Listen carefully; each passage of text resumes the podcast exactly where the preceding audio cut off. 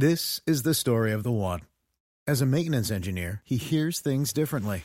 To the untrained ear, everything on his shop floor might sound fine, but he can hear gears grinding or a belt slipping. So he steps in to fix the problem at hand before it gets out of hand. And he knows Grainger's got the right product he needs to get the job done, which is music to his ears. Call, clickgrainger.com, or just stop by. Granger, for the ones who get it done. Pour yourself a cold one. Let's strike 'em, huh? And listen to Ross Tucker break down the top college prospects on another tasty edition of The College Draft. Yeah, it is Daddy Soda time here on the College Draft Podcast, presented by DraftKings Sportsbook, America's number one rated sportsbook app. And by the way, how about this week offer on March Madness? Bet $1 on any team. If they win, you win a $100. Make sure if you don't have that app on your phone yet, you get it. They also have some awesome stuff going on on the regular DraftKings app as well. But that is sweet. I am Ross Tucker, former NFL offensive lineman, five teams, seven years. Already recorded the 6:30 a.m. this morning, the Ross Tucker Football Podcast with Ryan Fitzpatrick, aka Fitzmagic. What a legend, by the way. I mean, first of all, he had to do it at 6:30 a.m. because he had to take his seven kids to school after that. Secondly, he told the story of how he proposed to his wife at a McDonald's that was attached to a gas station and loved the fact that she had sweet and sour sauce on her finger, so the ring slid right on. Then he was talking about the merits of the breakfast corn dog. You got to listen. Listen to today's Ross Tucker football podcast. That guy is absolutely amazing. You can always check us out at Ross Tucker Pod on social media. I'm at Ross Tucker NFL. We've got that YouTube page now, youtube.com slash Ross Tucker NFL. Speaking of YouTube, the star of this show is my guy, Emory Hunt. Nobody knows more players than Emory Hunt. Nobody. I don't know how he does it. He is an absolute legend. Check him out at F Ball Game Plan on Twitter, Football Game Plan on YouTube, and of course, now more than ever, footballgameplan.com slash 2021 draft guide. Emory, how many times have you been called a legend roughly 30 seconds after someone called Ryan Fitzpatrick a legend in the opening statement of, of a show? Not not too many times, but I will say this though. I feel them on those corn dog breakfast things because I remember in high school we were like, "Yo, what the hell is this?" It went from that to yo, you gonna eat your corn dog for breakfast? Like, because that thing was so good, man. It just hits different in the morning. Yeah, you know, I didn't even know when he said it, I didn't know what he was talking about. But then when he said the the pancake wrapped around the sausage, yes, then I knew what he was talking about. We're talking D line today, and we are joined by Jon Ledyard, a buddy of mine, does an unbelievable job for Pewter Report, among other places. I think John, has your Twitter handle always been Ledyard NFL Draft? It is, and then now they tell me that if I change it, they'll take away my check mark, and I can't. You can't lose that. The dopamine from that. I mean, come on, you got to keep the check mark. um, so he's doing Buck stuff and NFL Draft for Pewter Report. Good year to go over to Pewter Report, huh, Jon? I can't remember what year you went over there, but you picked a good time. Yeah, it was about a year ago now. So it's been uh, a whirlwind of a year. I, I started last February and then it was kind of like Brady, Gronkowski, all these guys right after that and a crazy season. And then you come off the bye week and we actually moved to Tampa Bay during the Bucs bye week. And obviously they haven't lost since then. So they probably won't let us leave anytime soon, even though there's clearly no direct correlation. But if people want to give us a little credit, maybe give us a ring or something like that, I'm not going to say no. That is amazing. I am curious, since we're talking scouting and the draft and NFL prospects on this podcast, as a guy that watched every snap they played, followed them very closely, are you able to put a value on what Brady brings to the team psychologically? Because I see some of these quotes from these guys where it's like they just knew they were going to win and or it's very clear they don't want to mess up because they don't want to disappoint or let down Tom. I think if anything that might be what Belichick underrated or undervalued is sort of the psychology around having Brady as your quarterback. Any examples, anything you could tell, Jon, following the team? I think that there's definite truth to it, and we do downplay that part of it a little bit in the media sometimes because we can't see it. We're not experiencing it, and we kind of we understand X's and O's. We can understand player evaluation, but we can't. We're not in the locker room. We don't hear his speeches. We don't hear him after the bye week tell this team we're not losing another game. And it's not just that he says that, but it's the fact that, and Lavonte David told that story recently, but it's not just that he says that, it's the fact that he's done it for as long as he has. You know, it's it's on paper and, and it's happened in real life. And so players, I think they know they can take it to the bank. If Brady says something, he's going to back it up with his actions. He's going to do everything he can uh, to make it happen. And so I do think that there's a great value to what he brought to the team psychologically. When you're talking about the losingest uh, franchise in NFL history, uh, one of the losing franchises in major sports, and Brady was able to come in and in a short time, and it, and it did start to change the year before for sure. Bruce Arians and an incredible coaching staff. Byron Leftwich deserves a ton of credit, I think, for his ability to work with Brady. I'm not sure Arians of five years ago would have adapted and changed the way that he did this year when he let Leftwich kind of take the reins after the bye week and fix a lot of things with Brady um, that needed to be fixed. And so all those guys deserve a ton of credit. Obviously, Todd Bowles for an unbelievable playoff run, play meaningful to the team. So today we're talking D line, and before we even get into some of these players, the two things I thought was interesting. Number one, Emory, you have it broken down. I mean, I've seen people break down different positions on the D line, but you've got edge guys, four three D ends, five technique, four eyes, D tackles, and nose tackles. So you've got five different categories of defensive linemen in your mind. Why was that important to you? Is I look at it the same way I look at the receiver position, tight ends, corners, and safeties. Like it's hard to just stack guys and call them one thing where they're going to be playing different positions. So it's hard to look at what we now call, you know, this term is, you know, new, fairly new, edge.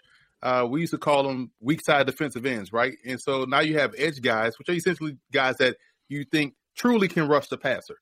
Um, and four or three guys are you guys that are your standard what we like to call classic defensive ends. So if there's guys that you feel as though are good on both ends of defense and can play with their hand in the ground, you don't want to rate those guys versus some guys that may be what you consider pure pass rushers. Um, and so, and especially with D tackles, like I think that was something that that that needs to be done. So I started doing that. I want I want to say around 2014 um, or 13 when I started to break up the receiver position because you really just need to have that. You can't compare an Aaron Donald to someone like uh, uh, uh, what's the what's the guy that we just saw catch the interception, the fat dude that caught the interception. Um, it, with the Bears, you remember how the Bears had those two big monsters? Oh yeah, yeah, yeah. Ted Washington and Keith you can't, you can't have those two guys side by side in categories because they play different positions. Yeah, it's a good point. Really good point. Some people like. I remember Dick Jauron. He liked the bigger the D tackles, the better. And Jon, on, on before we get into some of these guys, I have long maintained. I believe it's the second most important position group after quarterback in the NFL, probably college football as well. And I feel like on some level, you kind of saw that first person this year with the Bucs because that D line down the stretch was as big of a reason for their playoff run as any. Yeah, absolutely. I mean, it's clearly one of the most important position groups on the field. It kind of also depends on your scheme. You know, how, how do you run your scheme in terms of whether that or your corners are probably more important defensively. But I mean, yeah, just watching a team like Tampa Bay. I mean, even when a guy like Vita Vea went down, that they they managed to win more games than they lost after that point, but they definitely struggled and they hit some spurts where their defensive line didn't play as well. And when you got a guy like that back for the playoff run, I mean, everybody saw the impact and the difference that it made. And so he's one of those guys that, as Emory was talking about, about categorizing guys in position groups, he might even cross some lines in those position groups because although he plays in the A gap most of the time, he can really be effective and be a three down player and, and even be kind of a little bit of a penetrating type. And so it is interesting to think about the molds of these players. I think it's critical to evaluate that way. I love the fact that Emory does that. And then where do they cross those lines too? And there's a couple guys for Tampa Bay. Think about Jason Pierre-Paul able to play inside. A couple guys in the Bucs that are able to do that, and it really helps their effectiveness as a unit. All right, so let's start with the edge guys, Emory. I might even just hit the top two guys or so in each group. You've got your number one edge guy as Joe Tryon from Washington. Yeah, to me, I think this is a situation where everyone forgot about Tryon because he didn't play this year. You see this with a lot of guys that opted out. You kind of get lost in the shuffle because other guys kind of stood out and played well. But you go back and watch Tryon, he's exactly what everybody wants at the position, right? Like long, lengthy, athletic, uh, converts speed to power really well, and was trekking in the right direction toward the back end of the 2019. And and you know to not play in 2020, we just didn't get to see that growth continue to to move in the right direction. But you still look at what he did at Washington, knowing that defense and you know what they do out there in development of their players and how you really can't go wrong with someone that plays defense at Washington because of their scheme and development. And you factor that into what he could potentially be. I see Montez Sweat when I see Joe Tryon. So for someone that's long, lengthy, athletic, that can really get after the quarterback, I think he needs to be talked about in you know in that first round category, especially with the league wanting these guys and in a in an, uh, a draft class where there's not those guys. He is the closest thing to those guys that you want uh, this this year. Jon, what did you see when you studied Tryon? Well, I, I, think Emory's right about the the well, the NFL ready body for sure is something that teams will check off their list. I mean, he's prepared from that standpoint, I think. But for me, I do wish he was more explosive. I wish he had a little bit better plan of attack. You know, I watched the game against Washington State, and they they all those three man rushes, and so he does get doubled at times. But he seemed kind of like a bull in a china shop. He's running around. He's going. He's crazy. He plays with a frenetic pace but there needs to be more detail to his game, in my opinion, more technique to his game. I think that he's going to play in the NFL, and I wonder if there's a future for him as maybe a guy that can kick inside situationally too. Um, so he is pro ready in a lot of ways the teams like. I do wonder what the ceiling is with Tryon and if it's as high as some of the other guys in this class, even if he's a little bit closer to being a guy who's ready to see the field. As for some of these other guys, Jon, Ronnie Perkins, Cam Sample from Tulane, Ronnie Perkins from Oklahoma, Carlos Basham from Wake Forest, Quincy Roche from Miami. Is there a guy out of those other four that Emory listed that really jumped out to you? Well, I'm glad Emory put Cam Sample down because I got to tell, I just really like Cam Sample. I think he might be one of those guys that he was put in a role. I mean, sometimes he's head up on the tackle, and sometimes he's he's tight to the formation, and he's playing in a square stance. And I just wonder what we saw him kind of unleashed a little bit at the Senior Bowl. Man, it was impressive. I mean, he was really good in that regard. And he has kind of this tweener body a little bit, but he plays with such great leverage and power. I think he might be one of those hidden gems in this class where he's going to get drafted in the mid rounds, but then he ends up just being a guy that situationally can do a lot of things to help your team. He's, I think he's quick enough to play on the edge, powerful enough to play inside situationally, can cross the face of guards.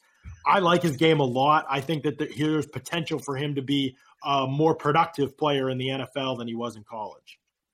He does have Emory a unique body. I did a couple Tulane games. What's he like 6'2", 270 maybe something like that? Yeah, and in my you know in my guide, I compared his game to Melvin Ingram. Same type of body that we call that those pig defensive ends. Like they're just burly guys, but they can play across the board. Yeah, so him and his teammate Patrick Johnson have those unique body types, but they play really well with them. So um, we might get back to some of the other guys, but there's a, a couple guys at the 4 3 D end that I want to get to. So Jaelan Phillips from Miami. All right. Now, I've done the U.S. Army Bowl. I probably did it four or five years. I, you know, not every year, but I did it four or five years in a row. The U.S. Army Bowl. Jaelan Phillips might have been the most impressive slash most NFL ready guy that was there. He was like 6'6, 255, good get off, good with his hands. I mean, I, I watched him. I said, this guy is going to be a top 15 pick. Like, you could just see it already. Now, he had weird, I think he went to UCLA and then transferred, and he's had a weird path to get here. Uh, but even just watching him this year, a, a few games, Miami games, it was kind of like Jon. It was like, yeah, that's the guy that I remembered from the Army Bowl. What did you see from Phillips? Well, he's my number one edge. I really like his tape. Um, again, before Miami, there were definitely concerns. I mean, at UCLA, it was I think he was the number one prospect in the country for some recruiting services, and he just it didn't work out at all at UCLA for a number of reasons. Con- concussions and injuries were uh, part of it for sure. And then he took the year off. He medically retired, took the year off. Football was into music, then came back and was like, I want to still do this. Missed it. I think changed his body from like 218 pounds to 266 pounds or something like that when he got to Miami. Just a real transformation for him physically. I think that's a good indication to me because it shows there is that commitment to the game. And I, I love when athletes are into other stuff, but I know the reality with the NFL. They'll say, you know, does this guy love the game enough? You know, all this kind of stuff. And, and, and the concussions will be a part of the evaluation too. So the fact that he was able to transform his body the way that he was, able to perfect some things technically, and able to produce the way that he was while staying healthy during this past season was a huge arrow pointing up for him, especially in an edge class that might lack some of that. You know, they don't have a, a Nick Bosa, a Joey Bosa, the type of guys that, you know, a, a Chase Young that we've had in recent classes. And so because of that, I'm I'm a big fan of Jaelan Phillips' potential. He's still getting there for sure, but you talk about a guy who's able to win outside the hip of the offensive tackle, through the offensive tackle, crossing the face of the offensive tackle. To me, he checked those boxes enough. You want to see it more consistently in the NFL, but I think he has the ability to do it all. You obviously like him, Emory. You have him ranked number one. Yeah, imagine Olivier Vernon in the bigger body. I think that's what Jaelan Phillips brings to the table. I think folks are also underrating his ability versus the run. That's why I have him as a, a four three in because he was good on both ends of defense. You talk about someone that could set a strong physical edge, can really read the run game, get off a block, and make a play. And I thought his timing was great this year too. You had the speed rush on the opposite side in Roche, and you had the control defensive end on the opposite side with Phillips. And for him to be able to to work with his hands, be good versus the run, take the run game seriously, um, in addition to what he can do as a, as a pass rusher, I just thought his game was more complete and project more so to being someone that could leave on the field, you know, for all three or four downs. And Emory, you have Peyton Turner from Houston, number two. I remember being impressed by him physically when I called a Houston game. I guess I called a couple Houston games a couple years ago against Oklahoma and Washington State. And Peyton Turner was definitely someone that stood out to me for me, I, I called I called him chaos on wheels. He seems like he would be that guy that you would hate to block because his energy and you know all that stuff is all throughout the game. Like, yo, take a play off. And but if you watch the BYU game again, you know how I feel about those BYU offensive linemen. Man, he really was just giving Christensen a hard time, you know, and just really you know gave guys hard times. He could you know rush inside if need be, rush outside. He has good length. He plays with it. Um, you want to see the the aggressiveness get under control a little bit because he can be a bit wild. But man, chaos on wheels. If you have that on your scouting report, that's someone that I want, you know, on my defensive line. Jon, you get a chance to check out Peyton Turner at all yet? Absolutely. He's uh, exactly like Emory described, actually. He is really crazy uh, to watch a play. I mean, if, again, frenetic pace, not dissimilar from Tryon in that way, but you're talking about a body that is probably more like Marcus Davenport in some ways. I really like the fact that he can kick inside too. At 270 pounds, he's he's not so heavy that you're totally worried about him in space at, at the on the edge, but he's also heavy enough and I think violent enough for sure that you could play him inside. Technically, there needs to be work, consistency needs to be found. I think he he found it for a for a multiple game stretch for maybe the first time in his college career this past season. So definitely a guy arrow pointing up. It's just a matter can he get with a good defensive line coach? Seems like he loves the game. He loves playing for sure. Um, can somebody take that approach and all the tools and the length and the physicality and the hands and, and, and mold it all into a full time NFL player? Because that's the question with guys like his size, his build do they have this full time role and where is it? And can we find that role for them in our defense? And I, I really, I'm, I'm high on what he could be in the NFL for sure. So I want to get to some of these D tackles because I think it's just such an important position, and it's and your rankings are interesting to me, Emory. Your number one guy, Daviyon Nixon from Iowa. I gotta be honest with you, I never heard of the guy until I watched Iowa play Penn State. Good gracious! I mean, he beat Penn State by himself. That was unreal. I was like, who is this guy? He's like picking off passes and returning them for touchdown. I don't even know where they got him, but he was really impressive. What stood out to you about him? That the fact that he was, like, you sit there and watch it. I would kind of watch games quietly, like you know, just so I could just focus and hone in. And I'm just like, damn, he really whipping this dude. And it didn't matter what game I was watching. Um, so it was like his his quickness off the ball, you know, the fact that he could use his hands, he got a variety of ways to get to the quarterback, all those good things you like to see from a defensive tackle. And I found I watched him. I want to say because I I can't kind of go in alphabetical order by school, you know, just picking guys and and throwing them in there. So by the time I got to the eyes, you know, I've seen a lot of defensive tackles, and I was like, all right, you know, this guy can do this, this guy. But when I saw him, he just stood out consistent, like damn, and that's why he had you know the tape that I considered you know to be the top in the class. So his ability to win quickly, he probably is the closest thing to the to true three tech that you see at the position in his class. Jon, does he remind you of anybody in the league? Is it what did you see from him?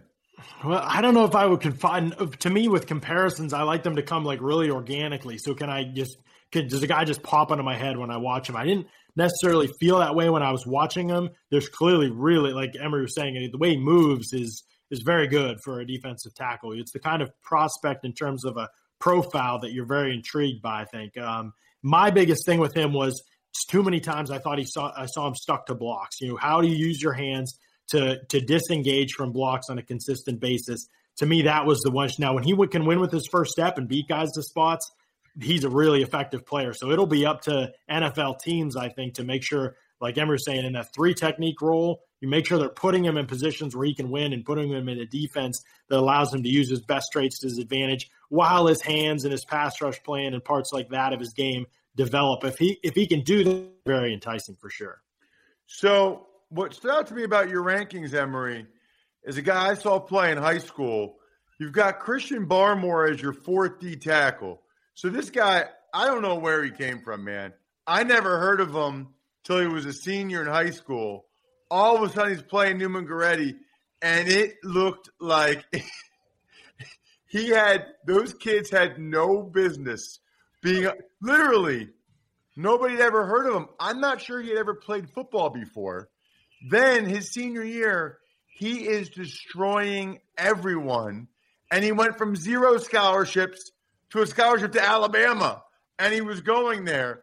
It feels like he's been inconsistent in his career at Alabama, Emory. Is that why he's not ranked as high for you? That that's a big reason why. And when you watch him, I had concerns about his pad level, um, ability to, to, take on double teams. That's a technique in and of itself. Uh, so those things he had to get better at. But on the flip side of that, you look at someone that's a redshirt sophomore.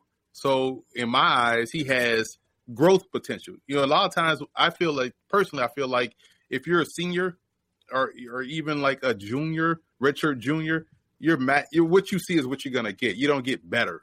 Um, but if you're a redshirt so- sophomore or a true junior or someone like that enter the draft early, you still have a little bit of room to grow your game, and I think that's the enticing part about Barmore's game. But yeah, he has to get better at double teams. He has to get better um, and, and taking on those one-on-one blocks. But I mean, but you like what he does do well because he was able to dominate. You don't normally see a defensive lineman being MVP of a game, and he was the MVP of the championship game. So that that speaks volumes to his potential, and I think he does have potential because he was a redshirt sophomore. Jon, what stood out to you about Barmore? Well, yeah, what Emory's saying, I mean, being a redshirt sophomore, so you leave that room for growth, I think, which is smart to do. The best part about Barmore is that as that redshirt sophomore season went on, he was playing his best football. You know, beginning of that season, it was fine, you know, but it didn't look like a first round guy. It looked like a guy that should go back to school. And uh, you know, without the context of the defensive tackle class, which you know it usually isn't our, it doesn't seem like it's our best defensive tackle class in recent years. You would have thought, okay, go back to school and get a little bit better. But then when you have the type of stretch that he had toward the end of the season, it it suggests a player that's closer to hitting that peak uh, when they get to the NFL. And so again, like Emory was saying about the pad level in the run defense, I get concerned when I watch him on tape. I like his upside as a player, but again, when you stand straight up off the ball as a defensive tackle as often as he does, it's typically going to be hard to keep you on the field all three downs until you fix that. And I don't know that it always is fixed. So that's my biggest concern with him. The flip side is that as a pass rusher, I really thought he grew a lot as the season went on.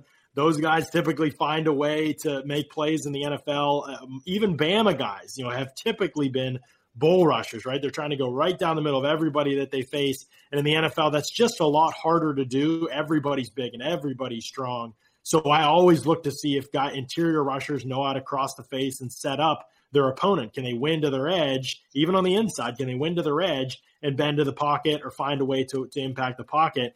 He did that down the stretch of the season. So I'm very intrigued. Can he get on the field all three downs? Can he hold up uh, in the run game in the NFL well enough? In college, it was just kind of like brute strength over technique. You know, got him by in the run game, but in the NFL, he's going to need his technique to come along if he wants to be an every down player. Well, you better have good technique when you're playing nose tackle. That's for sure. And your number one guy is a guy I've heard a lot of people talk about, Emory, the nose tackle from NC State, Alim McNeill.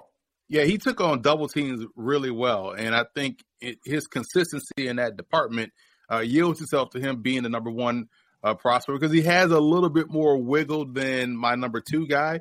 Um, my number two guy is literally just the Rock of Gibraltar, just set there in the middle, uh, and Tyler Shelvin out of LSU. But McNeill has a little bit more twitch to him to where you can see a pathway to as you know, he could play nose, probably be a shade, one technique, something like that, because he can really get underneath um, a guard's arm and walk him back with, with that aspect of his of his uh, rushing ability. But um, because he's able to handle double teams and sometimes he's able to split them very well or does a good job in taking them on to where the linebacker has an easier job to make the play.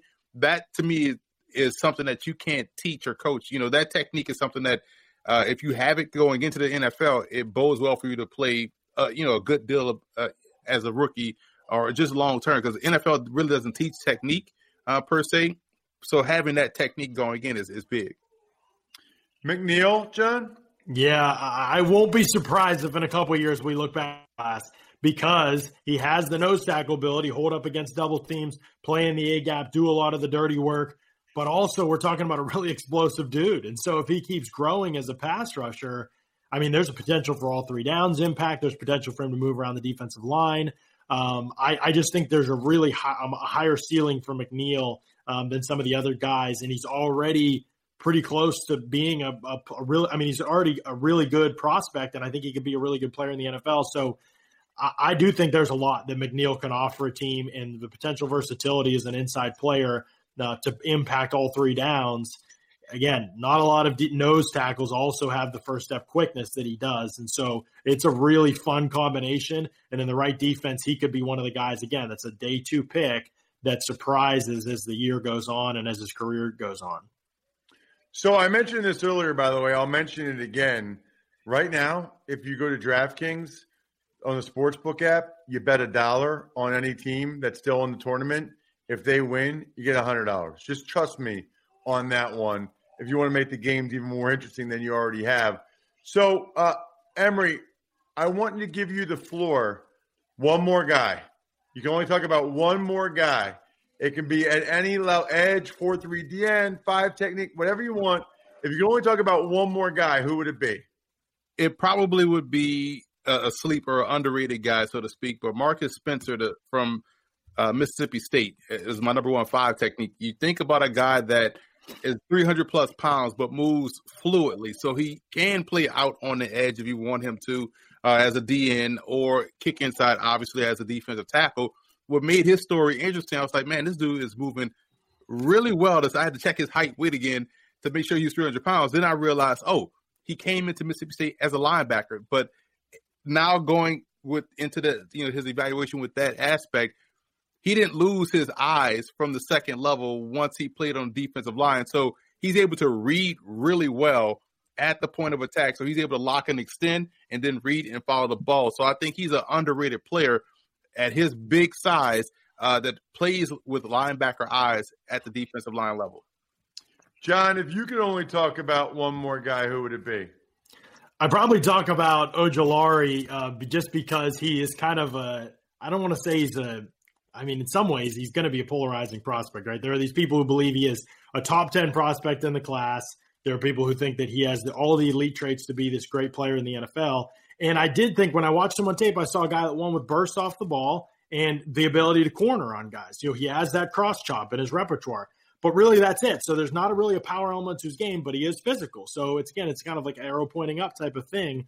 But then he tests, and it's okay, but it's not great. And for a guy who wins mostly on athleticism at the college level, you'd like to see really good testing numbers and not just like okay testing numbers, especially when you consider he's light for for an edge defender too, and you have to weight adjust a lot of those numbers. And so I am he is one of the guy that I I don't think I'm going to be quite as high on as everybody else. I don't have a first round grade on him. I do think he's still, you look at his tape and you're like, okay, this is an explosive guy for sure. There is a physicality to him that could unlock another aspect of his game, and he can defend the run.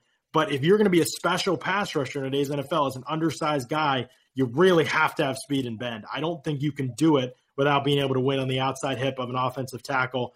To me, that's where the, his whole success in the NFL will come. If he can win on that plane consistently and then the rest of his game, you know, the ability to dip back under guys with power moves or just by crossing the face of tackles, that part of his game can develop maybe. But if he doesn't have that explosiveness to translate to the NFL, then he could be one of those guys that ends up busting at the next level. Check him out on Twitter at Ledyard NFL Draft, doing great stuff on the Bucs and the NFL Draft for Pewter Report. He's a terrific follow. Of course, check out Emory as well at F Ball Game Plan, football game plan on YouTube, which is amazing. And most importantly, this time of year, I got mine. You need to get yours. Footballgameplan.com slash 2021 draft guide. He's got sleepers on top of sleepers on top of underrated on top of sleepers. It is amazing. Other than that, the keg is kicked. We are all tapped out. Thanks for listening to the College Draft Podcast. Make sure to also subscribe to the Ross Tucker Football Podcast, Fantasy Feast, Even Money, and the Business of Sports. All available at Apple Podcasts, rosstucker.com, or wherever podcasts can be found. A lot of times on the show, I mentioned DraftKings. Here's what you need to know. You got to be 21 or older, New Jersey, Indiana, or Pennsylvania only. New customers only. Restrictions apply. See DraftKings.com slash sportsbook for details. Gambling problem, call 1-800-GAMBLER or in Indiana, 1-800-9 with it. By the way, if what I was talking about included a deposit bonus, doesn't always, sometimes it does. Deposit bonus requires 25 times playthrough, and deposit bonuses are paid out in site credit.